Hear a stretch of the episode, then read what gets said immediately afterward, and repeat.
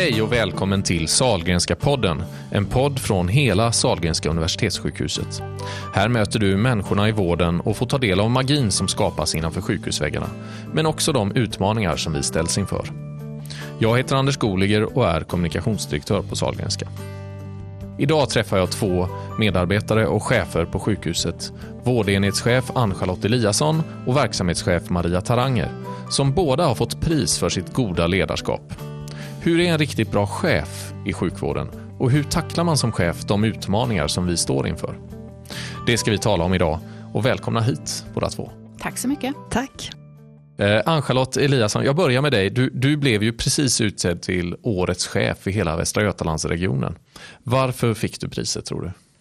Jag tror att det var tack vare det här förändringsarbetet som vi gjorde på Smärtcentrum under förra året. Vi fick ett ökat remissinflöde vilket gjorde att vi inte längre kunde klara av att hålla vårdgarantin. Så att vi behövde se över vår våran struktur och våra, våran organisation. När vi väl tog in en patient på smärtcentrum, till exempel till ett läkarbesök, eh, så kanske man hade velat eh, få hjälp av psykolog, fysioterapeut och även där hade vi långa väntetider. Vi hade ledtider på 6-7 månader mellan olika yrkeskategorier. Så det var stor frustration eh, inom teamet och ah, det gick inte att fortsätta arbeta så här så att vi var tvungna att göra någonting jag var på de här um, chefsutbildningsdagarna, uh, de här elva modulerna under hösten 2017 och då var det logistiker som var där och pratade. Så då tänkte jag, ja, de ska jag kontakta eh, så att vi gör någonting bra tillsammans. Mm. Vi ska, vi ska berätta mer om liksom din, den här processen och resan ni gjorde och hur, ja, dels vad som fick dig själv liksom att ta det här initiativet eh, men också hur du fick med dig dina mer, hur ni gjorde det tillsammans. Hur kändes det när du fick besked att eh, nu blev du årets, du är årets chef här och det är över 50 000 medarbetare i regionen och väldigt många chefer och du är utvald nu som årets ledare i Västra Götalandsregionen. Ja, det är, det är fantastiskt roligt. Eh, bara att bli nominerad är ju en stor ära och sen att få utmärkelsen som årets chef i Västra Götalandsregionen är fantastiskt roligt. Eh, ja, stort. Ja, lite stort. Ja, verkligen. Och det är också det är medarbetare och chef som nominerar tillsammans, din chef alltså. Mm. Så att du har, det, det är ju liksom verkligen ett tecken på att du har gjort någonting rätt i alla ändar så att säga som, ja. som mellanchef som ju är ett svår, en sån svår roll. Ja, ja jätteroligt att, att det man gör, att det uppmärksammas och att, att man gör det på ett bra sätt. Ja, jättekul. En som vet hur det känns, det är ju, det är ju du Maria. För Maria Taranger, du blev årets chef förra året mm. i Västra Götalandsregionen. Hur, hur kände du när du fick priset? Jag blev naturligtvis också väldigt glad, men jag blev lite rädd samtidigt. Det kändes lite pretentiöst och det kändes som hur ska jag leva upp till den här rollen och fortsätta med det här jobbet som är att vara chef, att förklara både uppåt och neråt hur man ska kunna göra. Det här med kritik som chef och också kritik mot sjukvården, det är klart det är ju en del av sjukvårdens vardag idag. Man, medialt sett talar man om krisen i vården medan många som arbetar i vården känner ju att vi levererar ju på många sätt mycket som är bättre än någonsin. I de stora folksjukdomarna går nästan alla parametrar framåt men det finns också en frustration som ni ger uttryck för. Hur är det som chef att liksom balansera detta i, i vardagen? Det är klart att det är svårt men det, det är ju viktigt, det är ett viktigt jobb och mm, jag tittade tillbaka på nu inför idag var, varför jag fick det här priset och då stod det att jag fick det för att jag hade mod, jag var nyfiken eh, och ledde med en stark etisk kompass. Och det, det gjorde väl att jag kände eh, även vad roligt ändå att man har sett detta. Jag har fattat beslut som har kunnat vara kontroversiella, jag har stuckit ut hakan men jag kände ändå att då har det nog ändå nått fram varför jag gör detta. Att jag gör detta för att det ska bli bra för människor. Eh, men det, eller hur Ann-Charlotte? Alltså det, det, det är väldigt många människor vi ska nå fram till. Som ska förstå varför vi väljer de beslut, fattar de beslut som vi gör. Ja, för det, jag håller med dig. Det, det, är, det är inte helt enkelt. Eh, man får ta beslut som kanske är lite obekväma ibland. Eh, man får ta beslut som ehm, inte alla kanske tycker om. Men jag tycker, tänker ändå att det är viktigt att, att man tar beslut. Ehm, det tycker jag är viktigt som chef, att man, att man vågar ta beslut. Hur viktigt är det med en, en nyfiken chef? Jag tycker att det är jätteviktigt med en nyfiken chef. Eh, jag tycker det är viktigt med en engagerad chef också. Att man, att man visar medarbetarna att man har ett engagemang. Att man, man är lyhörd och att man, att man jobbar för att lyfta medarbetarna eh, så att de utvecklas. För när du beskrev det här tidigare, er förändringsresa, det började någonstans med en frustration hos dig och hos dina medarbetare. Mm. Och Kände du att du hade lösningen, så här, det här ska vi lösa så här, eller hur, hur, hur kom ni fram till vad ni skulle göra? Jag kontaktade ju logistikerna Joel Fredholm och Ingrid Frisell som är på område två. Jag kontaktade Gunilla Lehmann som är verksamhetsutvecklare på Anopiva för att få till en så bra arbetsprocess som möjligt. Eh, vi hade en del förmöten där jag presenterade Smärtcentrums verksamhet. Jag presenterade de frustrationerna vi hade. Och då föreslog de att vi ska göra en processkartläggning tillsammans med medarbetarna. Så vi gjorde en processkartläggning i två steg där vi såg över alla moment i verksamheten för att identifiera flaskhalsar och eventuella andra utmaningar som vi kunde ha inom verksamheten. Så att tillsammans eh, med medarbetare så gjorde vi den här kartläggningen. Eh, vi skapade tillsammans en tydlig struktur av vår verksamhet och en ny organisation genom att arbeta kontinuerligt i både mindre och större grupper. Inför de här planeringsdagarna som vi skulle ha då, eh, då mejlade jag ut till alla medarbetare alla gruppets förslag med information om att kom läs igenom, kom pålästa, för här ska vi ta beslut. Eh, så när det väl blev de här planeringsdagarna så diskuterades det mycket. Eh, alla grupperna la fram sina förslag. Vi diskuterade, vi ändrade. Jag upplevde att alla eh, tyckte till. Alla var med och bidrog till hur vi skulle arbeta. Hur fick du med dig medarbetarna på detta då? Vi behöver väl inte kartlägga något, vi vet ju precis vad problemen är. Så kanske man känner både som chef och medarbetare så att säga. Ja, eh, jag tänker att det är flera faktorer som bidrar till att jag fick med medarbetarna. Dels att jag involverade dem väldigt tidigt i processen. De var med från idé till beslut. Eh, sen var jag ganska tydlig med varför vi ska göra det här arbetet. Ehm, och att det kommer förändra. Eh, det kommer leda till beslut, vi kommer ändra våra arbetssätt. För vi som har arbetat i många år har ju suttit med i tidigare grupper där man har arbetat och man har investerat tid, man har investerat engagemang och så har det inte lett till någonting. Eh, så att man vet, man har suttit där och tänkt att ah, ska jag göra det här nu igen? Så därför var mitt budskap väldigt tydligt, det här kommer leda till någonting. Eh, sen tror jag också att... Jag får, bara, ja. bara bolla in, Maria, hur tänker du kring involvera, att få med sig det är väl en oerhört viktig del i chefskapet. Ja, det är ju helt avgörande. Och då handlar det om att, att prata om varför och få, få till de här samtalsytorna. Eh, vart är det, vad är det vi håller på med egentligen i sjukvården? Vad är vi till för? Och det, det är ju egentligen, vi är ju till för att skapa livskvalitet. Det är faktiskt vår enda uppgift. Mm, särskilt i vår väldigt eh, teknikaliserade vård eh, så blir man väldigt fokuserad på labbsvar, röntgensvar, eh, här och nu. Men man måste hela tiden lyfta sig och fundera på vad leder det vi gör framåt? Men, men blir inte, apropå temat frustration, blir mm. inte dina medarbetare eller ni, din avdelning, eller dina avdelningar frustrerade då?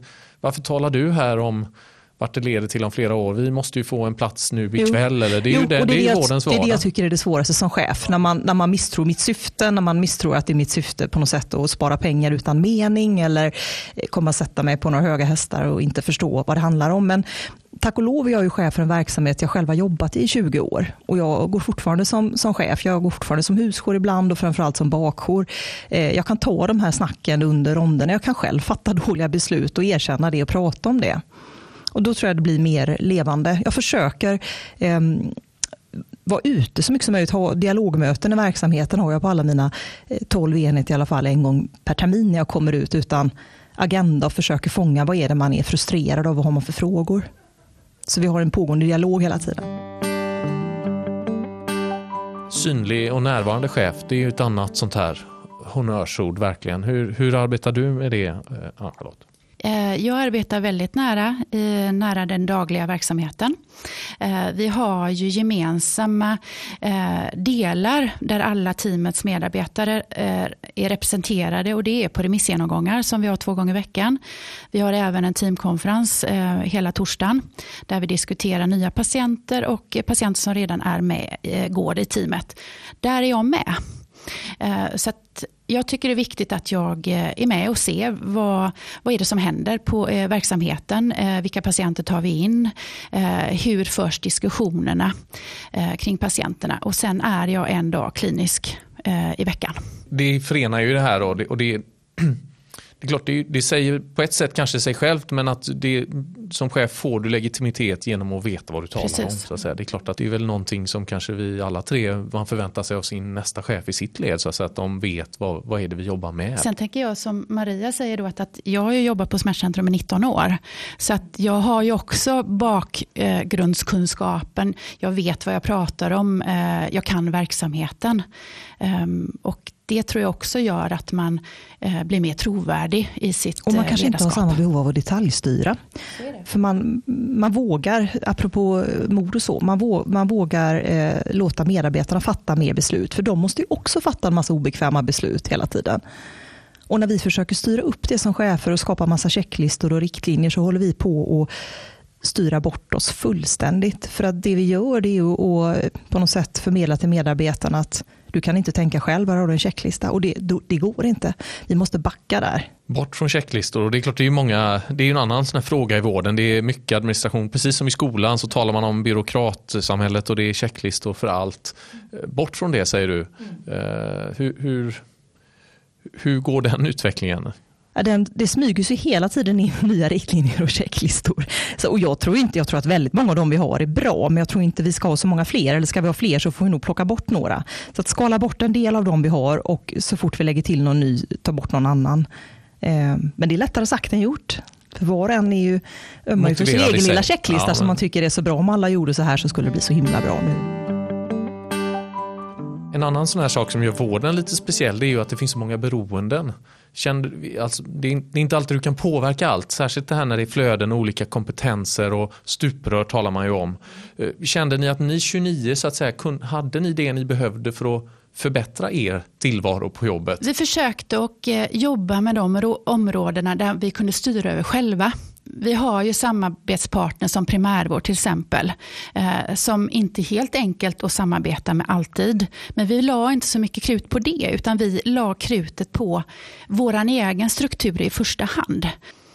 Så att det här förbättrings Eh, arbetet ledde ju fram till en fantastiskt tydlig struktur som vi aldrig haft innan. Vi har tydliga vägar från remiss till avslut. Eh, vi fick tydliga arbetsinsatser där vi bland annat gjorde en workshifting där vissa första bedömningar av patienten görs av en sjuksköterska istället för en läkare som sedan ligger till grund till en helhetsbedömning i teamet. Sen fick vi ju nöjdare patienter de kände sig både eh, nöjd med bemötandet och de kände sig delaktiga i sin vård. Och vi tredubblade tillgängligheten. Och sen så blev medarbetarna också nöjdare. Så att, eh, ja, det var häftigt. Det var roligt med det, det, resultatet. Det är en stor skillnad på när hela gruppen tar fram en checklista man är överens om. Mm. Än när det kommer singlandes ner en checklista från ovan som man inte vet. Och inte riktigt eh, kanske har förtroende för den som har, man vet kanske inte ens vem som har skrivit den. Det är en jättestor skillnad. Vad tycker ni är viktigt hos en chef för er så att säga? Ni i nästa led, vad, vad, tycker ni är? Ni är ju själva föredömen som chefer får man säga. Och vad tycker ni är viktigt hos er chef? Jag tycker det är viktigt att man är, att man är nyfiken, att man hela tiden... Min chef, eh, Boel Mörk, är, är, ju väldigt snabb på att ta till sig nya idéer. Hon ställer väldigt mycket krav, slänger ut eh, olika bollar till mig som hon undrar varför jag inte fångar ibland. Och hon frågar mig varför, varför, varför, men hon lyssnar på mina svar. Och hon eh, accepterar om jag har förklaringar till varför jag inte plockar upp en boll. Och hon, eh, jag får ju väldigt många tillfällen och får en massa bollar från henne som jag kan göra någonting bra av. Så att, eh, jag tror det är viktigt att man lyssnar mm, som chef, att man är intresserad och nyfiken, men också att man ställer krav. Jag håller med dig. Eh, jag tycker att det är viktigt att man har tillitsbaserat chefskap. Ehm, jag har ju, min chef heter ju Jonna Lindeblad och där tycker jag att vi, vi har, hon har ett tillitsbaserat chefskap och hon litar på mig. Vi har en, liksom ett bra samarbete. Hon är också nyfiken, eh, kastar ut sig bollar. Eh, som, eh, som man försöker svara på och jobba ut efter. Då, så att, eh, ja, men jag tycker att, att eh, det är väldigt viktigt att, att man har en engagerad chef. Man har en tydlig chef och att man har det här bra samarbetet emellan. Jag tänkte på det ni pratade om innan, det här hur lätt det är att börja skylla på alla andra enheter runt omkring en. Mm. det tycker jag också är en väldigt viktig egenskap som chef, att man inte ska man ska försöka öppna upp, och in, öppna upp eh, förtroendet för andra enheter och inte, inte måla in den här lilla eh, goa cocooning-hörnan där vi är så bra här och alla andra är idioter. Det är en väldigt lätt fälla i att hamna som chef, för det är ganska gott, man får ganska mycket bekräftelse hemma på hemma. Men att försöka öppna upp, därför folk är inte idioter som jobbar vare sig i vården eller runt omkring i samhället. Inte våra politiker heller. Det är fina människor som har, liksom, lägger sitt yttersta för att få till någonting bra. Och om andra enheter gör någonting som den egna enheten inte tycker är bra, så ser jag det alltid som att det kan bero på två saker. Antingen är det att de har bättre skäl som inte vi känner till, eller också är det så att de inte förstår våra goda skäl. Och det enda man kan lösa det med är att försöka öppna upp de här ytorna och prata. Ehm, att få ett, ha ett förtroende för att människor gör inte saker för att de är korkade eller elaka, utan människor gör saker för att de tror att de gör bra saker. Det här är ju en svår eh, chefs... För det är klart att någonstans bygger du din grupp, du bygger ett förtroende i gruppen och det är väldigt lätt hänt att en del i att bygga det förtroendet är att du lite grann stänger till. Mm. så att säga. Det, det, är precis som du mm. beskriver. Mm. Jag tror att många som har varit chef länge kan känna igen sig i den beskrivningen. Men att det kräver väldigt mycket mod att samtidigt liksom låta sin grupp eller sin enhet eller arbete bli ifrågasatt och liksom uppmuntra det. Det är inte enkelt. Och det gör ont ibland, särskilt då när man inte når ut. Jag som nu chef för en stor enhet med 750 medarbetare, jag förstår och får ju många gånger till mig att man har inte förstått min avsikt och kan tycka att beslut jag fattar är, är ja, både korkade och elaka. Att de är korkade, det, det, det, kan jag ta, men när folk tror att jag fattar beslut som är på något sätt hänsynslösa eller nonchalanta, det gör ont, men, men så måste det vara ibland. Och det enda receptet är att försöka fortsätta nå ut, hoppas att man har ett klimat så att de här kritiska rösterna når fram till mig. Att jag försöker hitta arenor där jag kan få besvara dem. Sen kanske vi inte blir överens, men det viktiga är att man ändå fortsätter ha en slags respekt för varandra. Att ingen fattar beslut eh, för att man vill någonting illa, utan man fatt, alla fattar vi beslut för att vi tror att de är så bra som möjligt. Och det, jag har pratat om det innan, men det här med att fatta beslut, det tror jag är så viktigt. Det är alldeles för mycket idag att man inte fattar några beslut alls. Och det som händer det är att någon annan fattar beslut eller saker prioriterar sig själv för att vi inte själva vågar gå in och prioritera. Och då blir det fel då går resurserna eh, åt fel ja, håll. Ja, precis, precis. Jag tänker att det, det, är mycket frustration idag i vården. att Det är många i vården som tycker att vi får för lite resurser, vi borde få mer resurser. Och det kan jag väl ibland också tycka att vi borde, men det gäller ju att jag lyfter blicken och funderar på de här resurserna vi har i samhället. Vad ska de räcka till? Och jag har känt det mer och mer nu det sista här i höst, det senaste året, att jag ser fortfarande så mycket onödig vård som bedrivs runt om på SU, utanför SU och i min egen verksamhet onödiga prover som tas, onödiga behandlingar som ges, patienter som får stanna kvar i onödiga vårddagar. Det kostar massor med pengar. Men när jag tittar utanför så ser jag skolan. Jag tror inte att det finns så många onödiga elever eller så många onödiga lektioner där längre. Och det, måste, det är faktiskt ett ansvar vi har i vården, att, att pengarna räcker till för allt det som behövs i samhället. Och då måste vi börja med att skala bort det vi gör som är onödigt och det finns mycket att ta av fortfarande. Det här är ju inte något populärt budskap du säger, men det är ju en intressant Nej, tanke. Liksom. Det är klart. Det är inte populärt, för någonstans är det ju en kritik över att någon har fattat felaktiga beslut. Men så är det ju. Och det viktiga är väl att jag fattar också hela tiden felaktiga beslut. Men vi måste ju våga lyfta på locket och titta efter och så fundera. Eh, och inte bara fatta beslut här och nu, utan se när vi gör de här sakerna, blir det bra då? Dina smärtpatienter, när ni väljer behandlingar, när ni väljer att ta emot dem eller inte ta emot dem. Att se till att hinna med och utvärdera också. Leder det till någonting bra i slutändan om ett år, om två år? Det finns ju över 500 chefer här på Sahlgrenska universitetssjukhuset och, och många nya, många har som er arbetat länge men eh, det vore ju kul att höra era lite råd. Nu är ni årets chefer här och, och kan inspirera kommande chefer och nuvarande chefer på sjukhuset. Mm om ni skulle ta någon, sån här, någon situation som ni tycker är eh, bland det svåraste man kan möta som chef och hur ni tacklar det. Om du börjar Ann-Charlotte. Vad är det svåraste du har stött på som chef? Uh, oj. Um, nu har jag inte varit chef så länge. Jag har varit chef i två år. Um, det som jag har stött på som har varit svårast är nog det här svåra samtalet med en medarbetare. Eh, där det inte har funkat. Eh, där man måste prata om det som inte funkar. Eh, det har nog varit svårast hittills. Och just det att det är så viktigt att man som chef är modig i den situationen. Att, att man tar tag i det som inte funkar ganska snabbt. Så att det inte går länge och eskalerar. Hur gjorde du då? När du, eller hur gör du i en sån? Nu tog jag tag i det eh, väldigt snabbt och eh, pratade med medarbetaren. Eh, Sen är det ju ett tufft samtal för medarbetaren men, men jag tyckte ändå att det var viktigt att man, man tog situationen och eh, tog tag i det som hade hänt. Maria, det svåraste du har varit med om som chef? Eller? Jag tycker det är väldigt svårt när man inte eh, når fram till en, en, grupp med kritiska medarbetare som känner sig ledsna och frustrerade och svikna av mig. Eh, det tycker jag är svårt.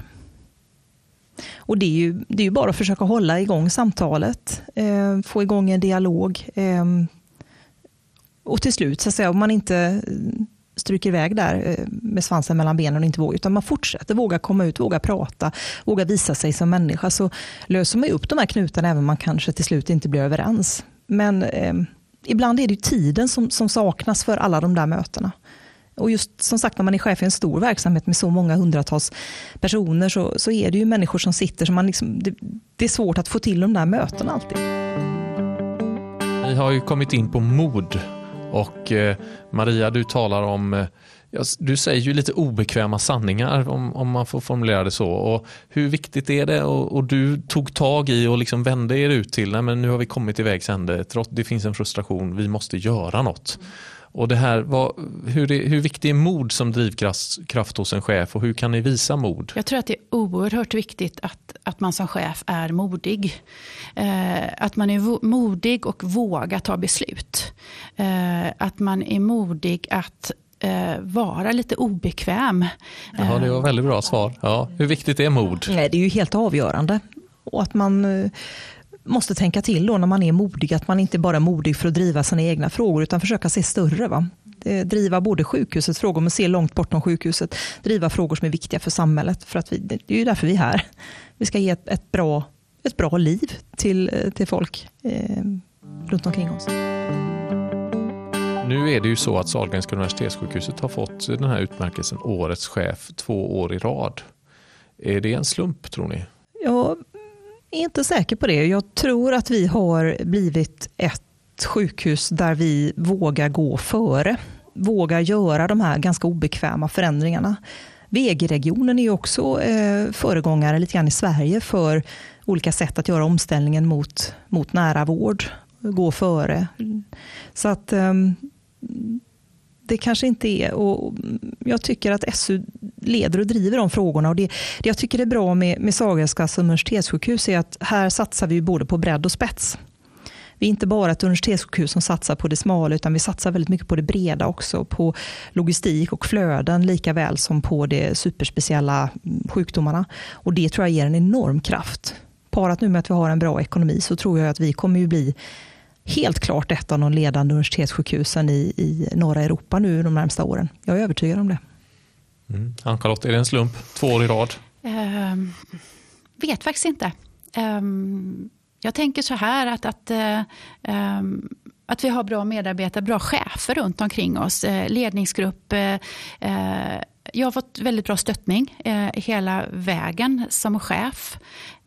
vilket har gjort att, att jag har vågat. Jag har um, varit modig till att ta beslut, till att ändra saker och ting. Så att, och det tänker jag att det är för att jag har fått bra stöttning runt omkring mig. Så kanske inte att det är en slump, utan att det jobbar bra människor inom SU. Område två. Det fick du in också. Ja. Ni kommer båda från område två till och med. En, en fråga som vi alltid har här, och ni har ju delvis svarat på den egentligen hela intervjun här, men, men eh, en, en fråga som alla eh, som medverkar i Sahlgrenska podden får, det är om du var sjukhusdirektör på Sahlgrenska universitetssjukhuset för en dag, vad skulle du göra då? Vill du börja? Ja, jag, har klur, jag har hört den förut, så jag har klurat på det. Det finns ju mycket saker. Men det jag absolut eh, skulle satsa på, det är att se till att alla läkare på SU har fått gå den här kursen i brytpunktssamtal och träna mot eh, skådespelare på hur man tar de här svåra samtalen. Eh, och samtidigt se till att all annan personal i vården får en basal utbildning i palliativ medicin. För det är jag helt övertygad om att det är där vi kan ge en mycket bättre livskvalitet till många patienter vi har ansvar för. Och samtidigt spara en massa pengar som vi då istället kan använda för att fortsätta kunna ge de allra dyraste nya speciella behandlingarna som vi behöver liksom leda på och ge till de personer som verkligen har någon nytta av det. Men då måste vi sluta och göra utredningar och behandlingar på personer som inte har någon nytta av dem och dessutom far illa av det. Där har vi mycket att göra, så det, det skulle jag satsa på. Om man då går till eh, Smärtcentrum och Smärtcentrums verksamhet och vad vi skulle kunna göra, då tänker jag att, att det är viktigt att gå ut och utbilda i smärta och smärtlindring. Vad man kan göra med patienter som redan har en långvarig smärta som kommer in och till exempel ska opereras. Att man gör en, en preoperativ bedömning och um, ta höjd för att man har långvarig smärta i, botten. Ehm, det tycker jag är viktigt. Och sen också det att, att man smärtlindrar eh, optimalt så att det inte blir en långvarig smärta i, i slutändan. Så att eh, mycket att utbilda i smärta och smärtlindring och hur man be behandlar akut och respektive långvarig smärta. För det är helt andra förhållningssätt. Tack för att ni kom hit. Eh, jag som har intervjuat heter Anders Goliger och är kommunikationsdirektör på Sahlgrenska universitetssjukhuset. Sahlgrenska podden kommer varje månad och du kan hitta oss där du hittar poddar. Jag är nyfiken på vad du som lyssnar tycker om podden, så hör gärna av dig till mig och berätta eller tipsa om gäster eller ämnen som borde komma med i Sahlgrenska podden. Tack för att du lyssnat. Vi hörs snart igen. Sahlgrenska podden, en podcast från Västra Götalandsregionen